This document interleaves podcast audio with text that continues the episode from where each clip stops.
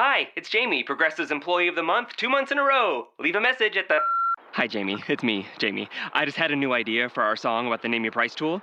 So when it's like, tell us what you want to pay, hey, hey, hey, and the trombone goes, blah, blah, blah, and you say, we'll help you find coverage options to fit your budget. Then we just all do finger snaps while a choir goes, statements coming at ya, statements coming at ya. Yes? No? Maybe?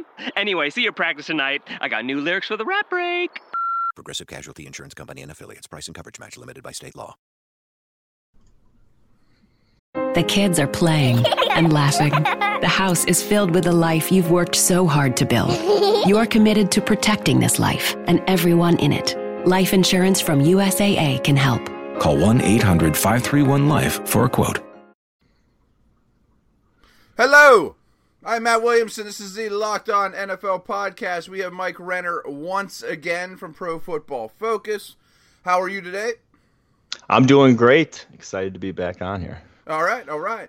Uh, I asked you before the show what projects you're working on, and you had mentioned some high school stuff. And I'm curious because I don't know if you know this about me, but my first real job, paid job, it didn't pay much, it paid 12 grand a year, was as a recruiting assistant at Pitt. And basically, what I did then was organize official visits, tour kids around campus. Um, every day, a huge bin of VHS tapes would come onto my desk, and I would go through them all. And 95% of the kids weren't good enough. You know, I mean, yeah. and, you know, that was a while ago. Like I said, I was at Pitt for Antonio Bryant's last season there and both of Larry's years. So that was a while ago. I'm sure things have changed. And what are you guys doing now in the recruiting world?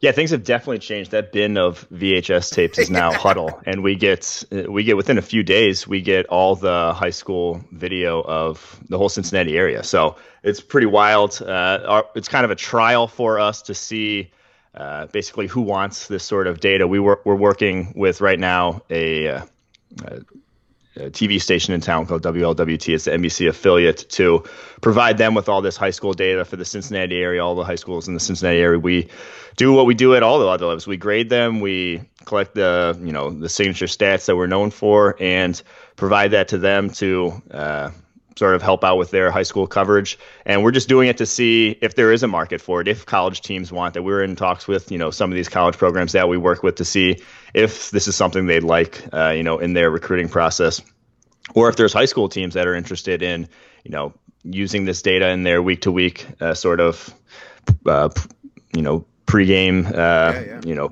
prep. So it's it's I'm, I've graded probably now 20 or so high school games over the past six weeks.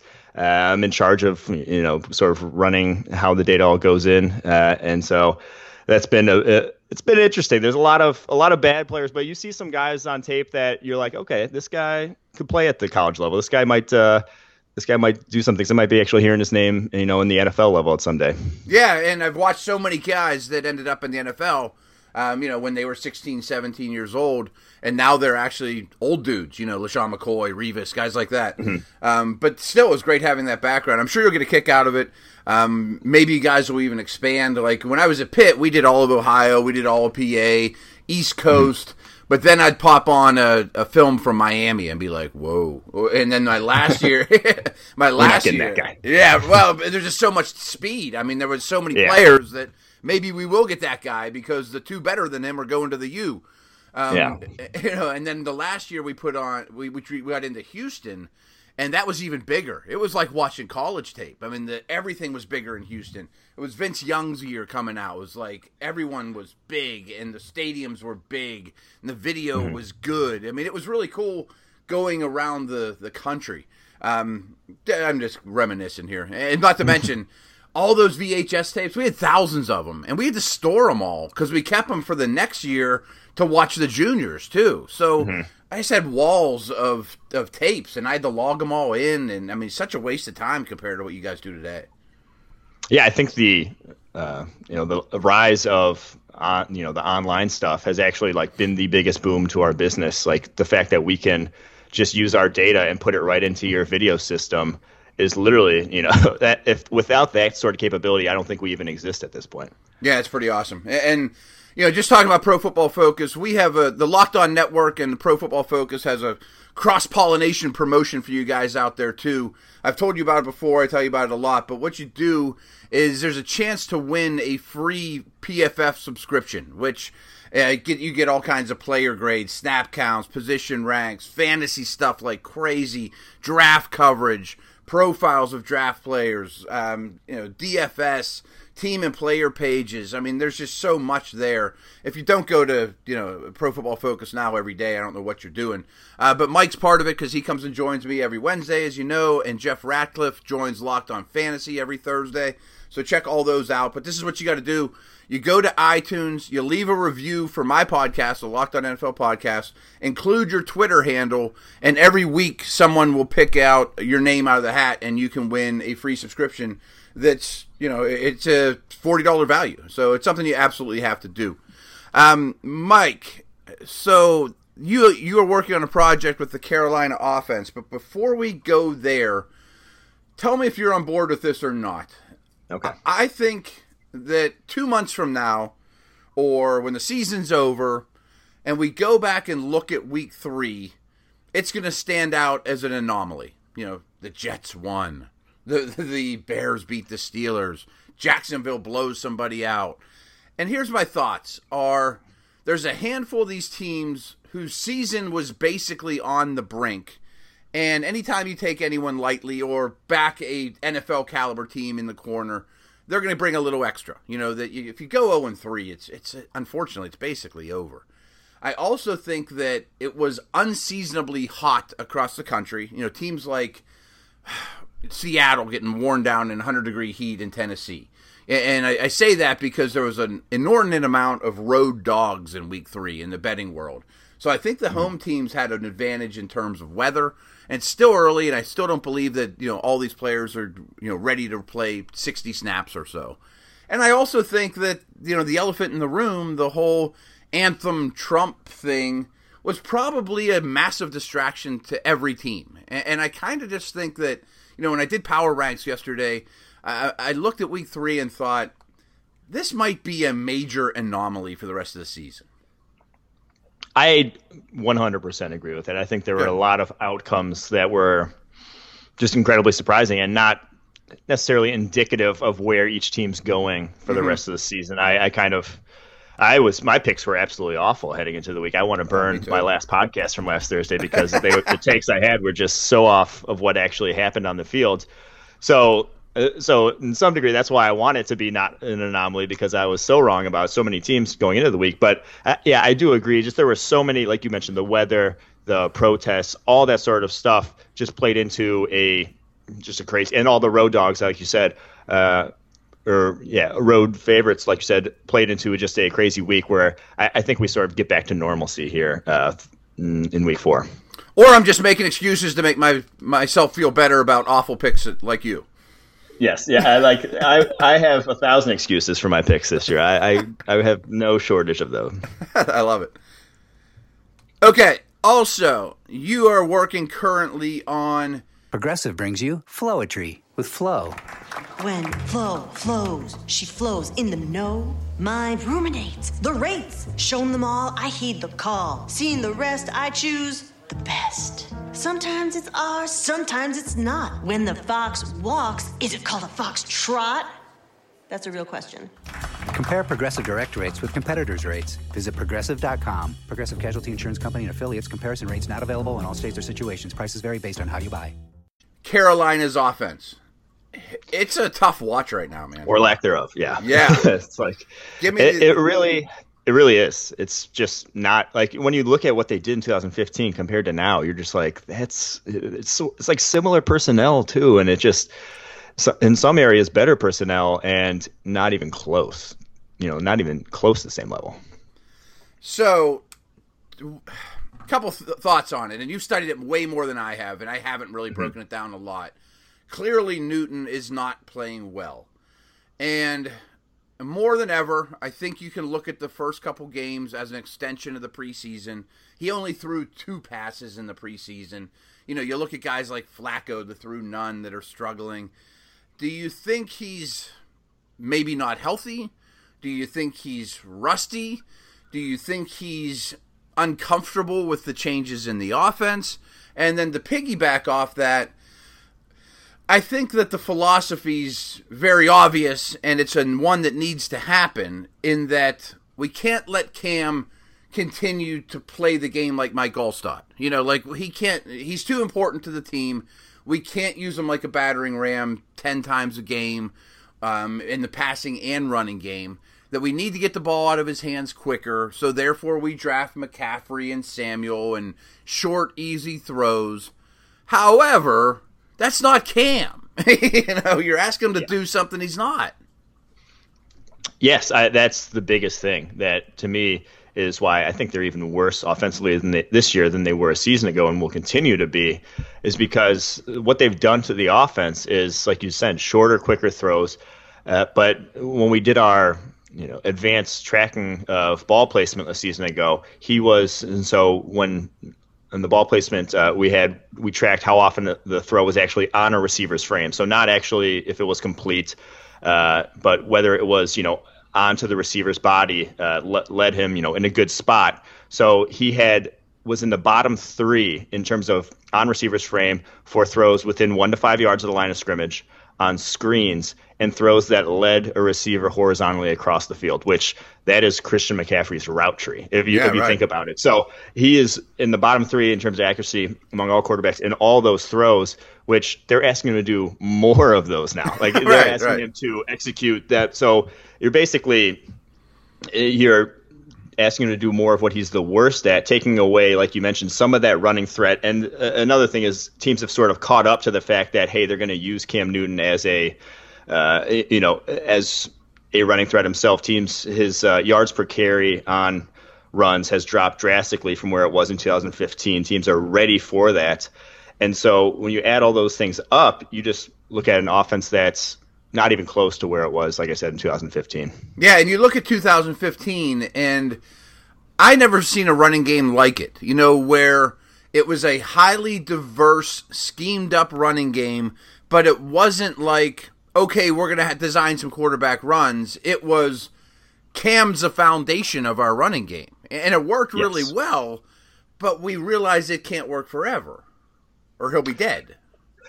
Yeah, at some point you do have to protect him, but it's the old, you know, do I utilize him to his fullest, or do I wait till the postseason to do that? If I if I don't use him, I might not make the postseason, though. You know, yeah, it's right. a big part of the offense. I think we saw that from the Seahawks as well in recent years. Their offense has taken a step back because they've been like, oh, we yeah, we got to even last year, especially after he got hurt early on, they they just abandoned him as a running threat, abandoned him as a scrambler. And Cam Newton last year only had like ten or so scrambles all season long. He was not. They had definitely at some point told him, do not scramble, do not take unnecessary hits anymore. Uh, and it's like that's part of what makes Cam Cam. Like you know, you're taking away sure. that best part. I get that you increase his risk of injury, but at some point you got to let him be himself and do what he does best because that's so valuable in the NFL. I mean, it's almost like, hey, Nolan Ryan, don't throw fastballs. Yeah, you know, protect that arm, take a few miles off. Yeah, yeah right, because it's going to wear you down. But well, then meanwhile, people are jacking them out of the park. You know, I mean, it's a really mm-hmm. difficult situation. And in the end, and the purists all out there say, told you so. You know, that you have to execute from the pocket within structure of the offense, or it's going to be a difficult climb. Yeah, and the one thing though that I will say that I also found in the when researching this article is that their wide receivers are still bad. Like they are yeah. still not good. They had he threw into the most tight window, had the most contested targets of any quarterback a season ago, which some of that's on, you know, Cam for throwing into those windows, but some of that's also his receivers can't separate. They, they just don't have a receiving corps that is going to, you know, Kelvin Benjamin's not a guy who's going to get wide open down the field. You know, Devin Funchess also, you know, Greg Olsen's a great tight end, but, you know, if he's matched up with someone who's, you know, a safety that uh, has speed, it's not going to get that much separation. So you're when teams play man coverage against Cam Newton, he sort of crumbles. His his completion percentage is one of the worst in the NFL against man coverage. So uh, they needed weapons, but I think they got the wrong sort of weapons. They need down. They need Ted Ginn. They need guys who will get downfield and create separation, not underneath separation, because that's not where Cam wins. Yeah, you're right. And uh, what's interesting, I've said this a lot in the podcast that I think the Panthers have a very strong idea of who they are in terms of t- team building, and the 2015 version wanted big receivers for two reasons. First of all, they ran the ball like crazy, and they they don't want DeSean Jackson because he he doesn't block. You know, I mean, they want receivers mm-hmm. that can uh, uproot a linebacker or get in the way of a safety, and, and you know because they're going to run the ball and run the ball and run the ball, and also. Cam Newton isn't hyper accurate. He's not Drew Brees. He needs guys with big catching radiuses. But mm-hmm. what you can see though is they lumber. Yes, uh, they, Kelvin Benjamin, to me, one of the more overrated receivers in the NFL because no you get any sort of you get a cornerback with any sort of size on him, and all of a sudden he has his whole you know what makes Kelvin Benjamin his whole advantage just disappears because he lives off of that sort of physical advantage uh, over a five nine five ten cornerback. Once that goes away, he is just just a guy at that point. Yeah, right, and Funchess isn't much better, but I still have a little hope for him. Maybe I'm being too optimistic there. What does the Olsen injury mean to the passing game? Yeah, I mean that is you know was Cam's go-to guy. It's mm-hmm. just only going to get worse. You know, if you don't have a guy who is so, he probably creates separation better than anyone else in that receiving corps. You just you take him out of the lineup, you are they're really it's like like I said, it might be getting worse before it gets better at this point. Yeah, I always thought he was the chain mover. You know, the 3rd mm-hmm. and six. You know, it's probably going to Olsen, and you know, um, lastly, the usage of the rookies. It's odd to me that they took two guys that are sort of similar, but after they took Samuel, I wondered, could he be Ted Ginn? You know, I mean, and more trick stuff, but could he be your burner downfield at some point? and McCaffrey, could he be not only doing what he's doing, but should he be their full time slot receiver? Should he be their Welker? I I never thought that was Samuel's game was separating yeah. down the field. So that to me never really clicked, and they really haven't used used him uh, in that no, role. No. So I, I don't think that's uh, they don't they really haven't replaced Kelvin or excuse me they really haven't replaced Ted Ginn there really hasn't been a guy who's been able to create that separation down the field which is a big you know another big thing and McCaffrey yeah I mean they're utilizing him the way he where I would utilize him in terms of uh, you know they're moving him around a bit but like I said it's not it's not doing what Cam Newton does best like where he wins is not where Cam also wins so it's it's just from that perspective it's a bad fit so uh, it, I, I liked it on paper, you know, the fact that they were adding weapons that were dynamic and that they do a lot of different things in the running game that they can utilize those guys in. But in the passing game, it's just it's not helping Cam at all at this point. Yeah, and speaking of recruiting, we recruited Ted Ginn when he was coming out, and you know he was a uh, from Cleveland. He's a he's a Tarblooder. That was the, the name mm-hmm. of their, their high school. But he almost went to the Olympics as a hurdler, and it, it is odd to me that they didn't have a burner. You know, they have to throw deep, and Benjamin and Funchess aren't those guys. Yeah, I mean, uh, maybe Damiere Byrd is maybe, but like, but but not even. It's still like that's not. I'm not trusting him to be that guy, and he really hasn't been either. So they. That's why I I would have liked to have seen them go out and get someone like that, but uh, they someone like Terrelle Pryor even would be a better deep threat in this offense than what they have. But uh, like I said, it's just it doesn't look good on paper right now. Just uh, everything, how, how, all the pieces fit together, just doesn't look like it's going to work. Last question, and we'll let you run. Um, if you're fixing this offense, I know it's only week three, but the offseason rolls around. What's your priority? Uh, what, what do you want to find in the draft or free agency to help this process along? Yeah, I mean, I think the the speed receiver, someone that can win down the field, uh, and just someone that's a true X receiver. You know, if you added a Julio Jones, just obviously sure. that's a pipe dream, but you know, a true number one type receiver who can do it all, I think would be huge for them. I mean, Sammy uh, Watkins, or you know, yeah, just something like that. Yeah, right. obviously, a number one would be huge for them. And I would truthfully, I would go even not even more run heavy, but you have to use. I would also scheme Cam Newton some runs himself. You have to utilize him in the run game, get more creative in that regard, and use up tempo. That to me would be the biggest thing. I saw them against the Saints have some option plays that the Saints just didn't look ready for.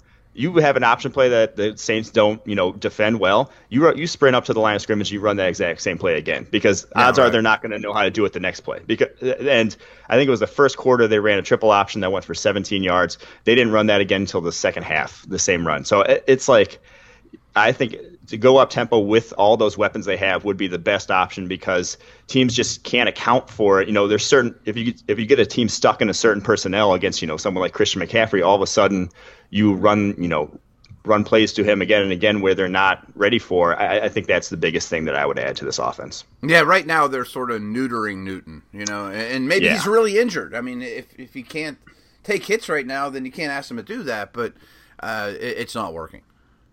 Yeah, not at all. All right, Mike. This was great. We will talk next Wednesday. Uh, tell everyone where where to find you about your podcast and your Twitter feed, and you're doing some phenomenal work for Pro Football Focus. Yeah, I'm on Twitter at PFF underscore Mike, and then I do a podcast that comes out Friday mornings uh, that where we preview all the week's games. Uh, I do it with Sam Monson, who works with me. So uh, we do it actually from a bar here in Cincinnati. So if you're in the Cincinnati area, come check us out at uh, Queen City Radio on Thursdays from four to six. Very very cool. All right, thanks so much, and everyone check me out tomorrow. We'll be preview- previewing the game, and I think we'll do Twitter Thursday. Napa Know How. It takes a lot to get excited about a bag, but most bags can't save you 20% on auto parts. That's 20% off headlamps, 20% off oil filters, 20% off virtually anything you can fit inside the 99 cent Napa reusable bag. So tell your buddies there's a bag they just have to check out. Quality parts, helpful people. That's Napa Know How. Napa Know How. At participating Napa Auto Parts stores while supplies last. Minimum three items. Exclusions apply. Offer ends 10 31 17.